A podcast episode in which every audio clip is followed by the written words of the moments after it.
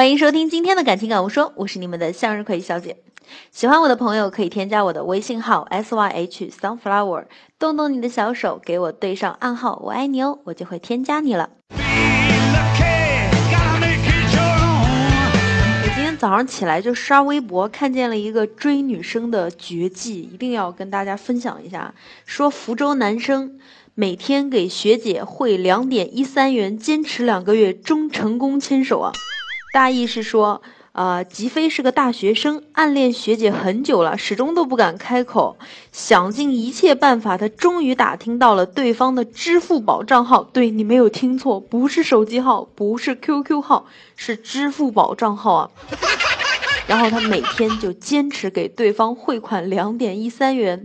为什么是两点一三元呢？因为学姐的生日是二月十三号。然后他把想说的话都写进去，坚持了两个月，终于追到了学姐。哎，我觉得这小伙子太有心计了，有木有？你算算啊，两点一三元乘以六十，就是一百二十七块八毛，就这么容易就追到人家女孩子啦。纵观我身边的逗逼小伙伴，又送花，然后是又送熊啊，什么吃饭、看电影，啊，一千两百七恐怕都不止了吧，也没追到手啊。然后天天就在那呼天抢地说女生太难追。其实我也特别喜欢往支付宝里没事儿打点钱的男朋友，最好打个什么五二零一三一四什么的，哎，不要多打，一个月打个一次就够了嘛。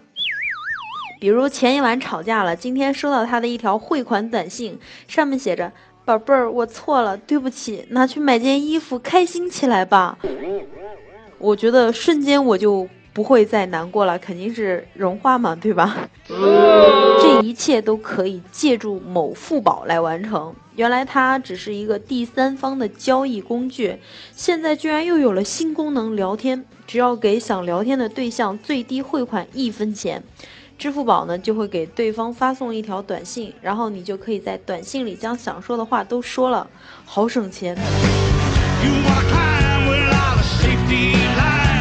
感谢各位的收听，向日葵小姐祝您今天生活工作愉快。